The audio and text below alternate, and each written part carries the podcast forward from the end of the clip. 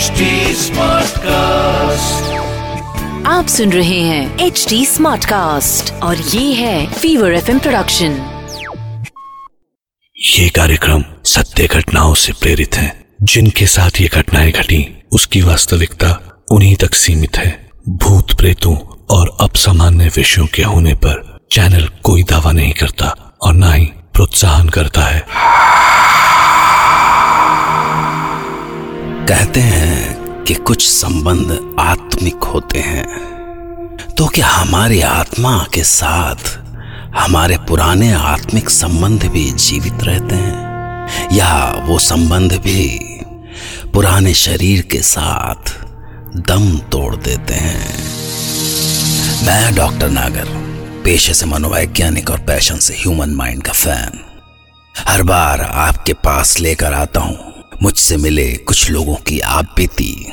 कुछ घटनाएँ जिन्हें सुनकर हम सोचने पर मजबूर हो जाते हैं।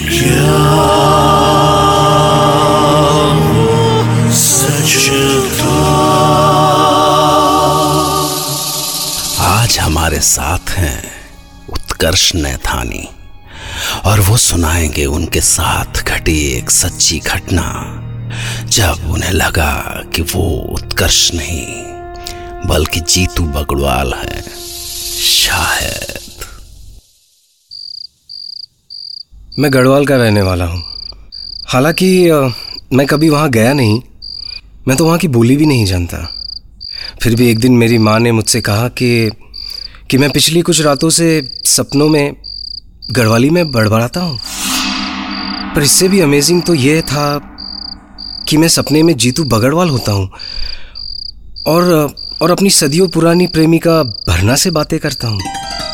आई वॉज़ शॉक्ड और और इन सपनों से परेशान होकर मैंने खुद उत्तराखंड जाकर इस जीतू बगड़वाल और उसके सपनों की सच्चाई पता लगाने का फैसला किया।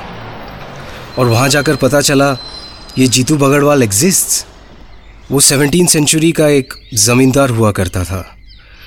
गाँव वाले आज भी किसी देवता की तरह रिचुअल करके उसकी आत्मा को बुलाते हैं। शोभनु गरीबा का बेटा। जितू ते शोभनु होला गरीबा का बेटा। माता ते सुमेरा छै छुट्टी बोले शोभनी योद्धा तो बेजोड़ था जीतू। रूप और बांसुरी बजाने की कला तो उसके पास ऐसी कि पहाड़ की हर लड़की उसकी दीवानी थी। पर जीतू सिर्फ़ भरना का था। एक बार रोपाई का मौसम आया और रोपाई की तिथि निकालने पंडित जी आए। पाए लागो पंडित जी आइए आसन ग्रहण करें। पंडित जी हमें बगूड़ी के थोकदारी खेत की रुपाई की बड़ी चिंता हो रही है। कोई तिथि देख के बताइए। चौगदानी जी रुपाई की तिथि है नौ गते आषाढ़। और तिथि कन्या राशि से जुड़ी है। इसीलिए ये शुभ काम कन्या राशि में जन्मी आपकी बेटी शोभनी के हाथ से ही करना होगा। पर पंडित जी शोभनी तो इतनी दूर कठूर गाँव में भी आई है। हाँ और फिर रास्ते में खेट पर्वत की आछरिया भी तो इसी मौसम में जगती हैं। वो उड़ सकती हैं जहाँ चाहे प्रकट हो सकती हैं जिसके चाहे प्राण ले सकती हैं। वो परियों जैसी सुंदर भली हो। पर पिशाचों जैसी बेरहम होती हैं। ठीक है मैं जाऊँगा बहन को लेने।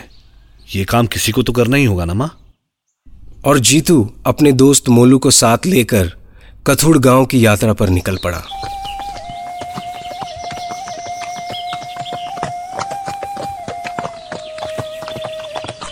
जीतू और मोलू खेट पर्वत के ऊँचे नीचे रास्तों पर चले जा रहे थे कि तभी जीतू ने एक सुंदर आवाज़ सुनी। खेचाली माजी बेरू किदानी आँखों माँ चूंद आँसू को पानी। राते की जून जब धार आंधी। मोलू तूने सुना? भरना की आवाज़। दोस्त भरना मुझे बुला रही है दोस्त। जीतू हमने कहा था हम रास्ते में भरना की बात नहीं करेंगे। क्या करूँ मोलू? जब तक ये सांस है मैं भरना को भूल नहीं सकता। मोलू शोभनी को लेने तू चला जा। मैं मैं भरना से मिलकर आऊँगा। पर जीतू सुन तो। उधर मोलू शोभनी की ससुराल के लिए निकला और इधर जीतू घोड़े से उतरकर बांसुरी बजाने लगा। वो चाहता था कि बांसुरी की आवाज़ सुनकर भरना जान जाए कि उसका जीतू आ गया है। पर बांसुरी की आवाज़ सुनकर आचरिया जाग गई। Aachariya are kind of evil fairies जो दिखती बेहद खूबसूरत है but are with evil powers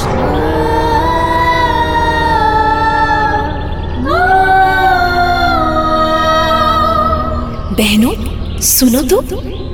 इतनी सुंदर बांसुरी कौन बजा रहा है? किसकी बांसुरी हमारे प्राण खींचे लिए जा रही है? अरे वो देखो कैसा सुंदर राजकुमार। वो तो वो तो जीतू है। हमें जीतू चाहिए। चलो उसे लेकर आते हैं। जीतू? ए जीतू तुझ पर हमारा दिल आ गया है। तुझे हमारे साथ चलना होगा। जीतू सौ सौ लड़ाकों से लड़ सकता था।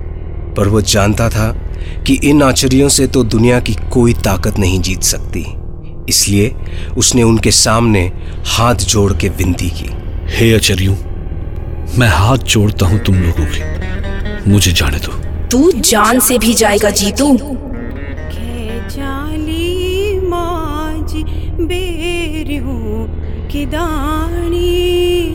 सुनो भरना मुझे बुला रही है। मुझे उसके पास जाने दो। मैं उससे नहीं मिला। तो तो वो मर जाएगी। तुम्हारे कारण दो दो लोगों की जाने जाएँगी। मुझे जाने दो चरियो। तो ठीक है जीतू। तू जा और भरना से आखिरी बार मिल गया पर तुझे वचन देना होगा कि उसके बाद तू सदा के लिए हमारे साथ चलेगा। सोचता क्या है जीतू? वचन दे। ठीक है। मैं वचन देता हूँ। मैं भरना से मिलने के बाद नौ गते आषाढ़ को रुपाई के लिए अपने खेत में पहुंचूँगा। मैं वहीं मिलूँगा तुम्हें, अपने सारे कुनबे के साथ। तुम उन सब के सामने मुझे ले जाना, ताकि दुनिया कभी ये ना सोचे कि जीतू ने अपना वचन नहीं निभाया।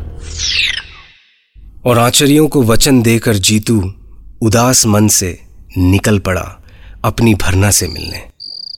जीतू, तुम आ गए जीतू।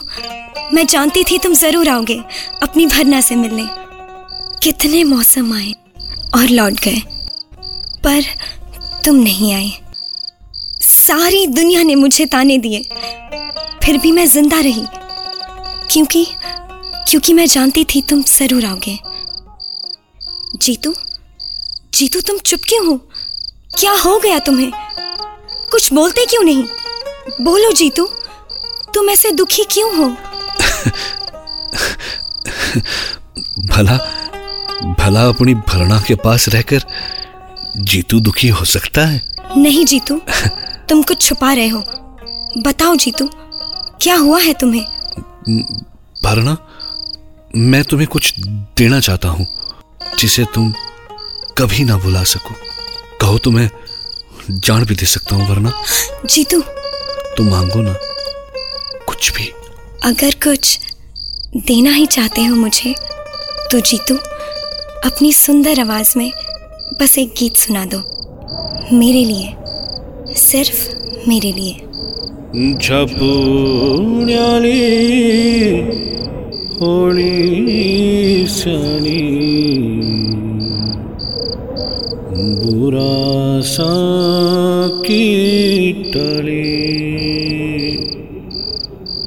कीटली बारा महीनों की होड़ी वो बारा वसुंधरा ऋतु बोड़ी आली स्याली डाई जैसो फिरो तेरी मेरी भेंट स्याणी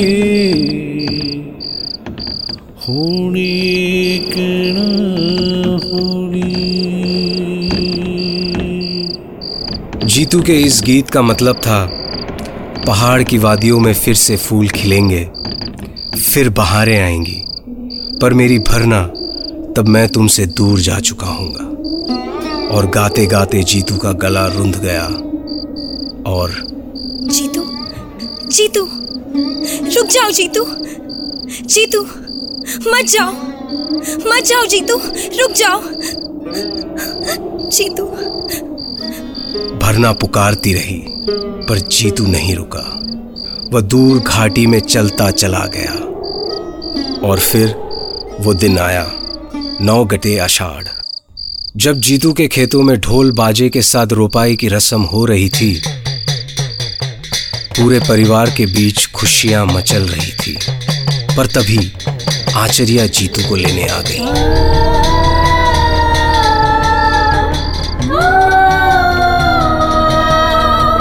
जीतू? ए जीतू! चल जीतू देख हम आ गए। अब अपना वचन पूरा कर जीतू। बस। दो पल रुक जाओ मैं चलूँगा। पर पहले मुझे अपनों से विदा लेने दो। मेरी माँ मेरी बहन मेरा भाई और, मेरी भरना तुझे अभी चलना होगा। अभी इसी पल। अपना ख्याल रखना भरना जीतू अपनों से अपनी भरना से गले मिलने को तड़पता रहा। उसके अपने बिलकते रहे।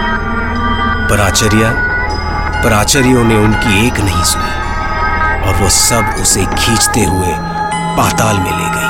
जीतू जी जीतू जीतू मेरा जीतू जीतू भरना। जीतू जीतू जीतू जीतू। सवाल है कि क्या उत्कर्ष जीतू का पुनर्जन्म था? या मुमकिन है कि बचपन में उन्होंने अपनी माँ से जीतू की ये कहानी सुनी हो? और उनके सबकॉन्शियस माइंड ने एक कहानी को जन्म दिया, जिसमें वो खुद जीतू का पुनर्जन्म थे। खैर, ये कहानी यहीं खत्म हो जाती तो इतना बुरा नहीं था। पर जब हमें ये स्टोरी रिकॉर्ड किए कुछ दिन हो चुके थे, तभी एक दिन अचानक उत्कर्ष की माँ का फ़ोन आया। Hello? Doctor Nagar? Doctor Utkarsh पता नहीं कहाँ चला गया। क्या? रात को रात को अपने बिस्तर से अचानक गायब हो गया। I am I am really worried about him वो यहीं कहीं होगा। न, नहीं वो कह रहा था कि उसे कुछ रातों से सपनों में आचरियाँ दिखती है और कहती है कि जीतू तुझे हमारे साथ चलना होगा ऐसा कुछ। डॉक्टर साहब कहीं ऐसा तो नहीं कि my God was shocking for all of us और आपके लिए भी, शायद। मैं फिर तैयार रहूँगा। आपके लिए एक नई घटना लेकर, जिसे सुनकर उत्कर्ष की तरह आप भी कह पड़ेंगे।